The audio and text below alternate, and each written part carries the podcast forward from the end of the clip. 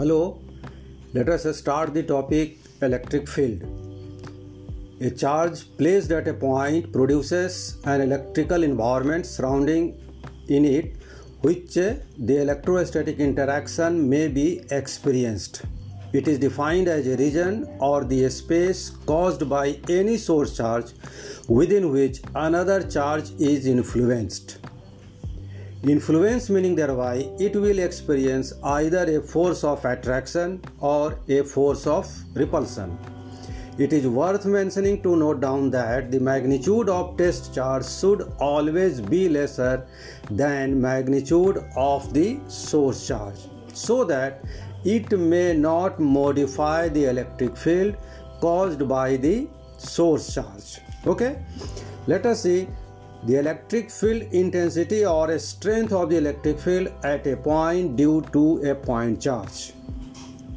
Mathematically, it is expressed as the force per unit charge, meaning thereby whatever be the force experienced by any test charge placed at a point that is electric field intensity or that is referred as electric field intensity at that particular point.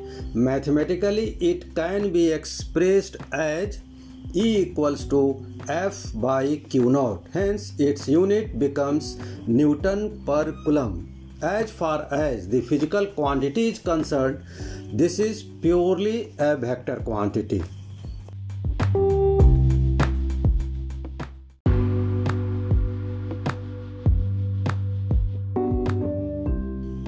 Hello, let us start the topic electric field. A charge placed at a point produces an electrical environment surrounding in it which the electrostatic interaction may be experienced. It is defined as a region or the space caused by any source charge within which another charge is influenced.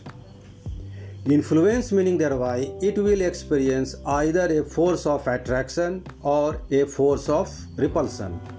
It is worth mentioning to note down that the magnitude of test charge should always be lesser than magnitude of the source charge so that it may not modify the electric field caused by the source charge. Okay?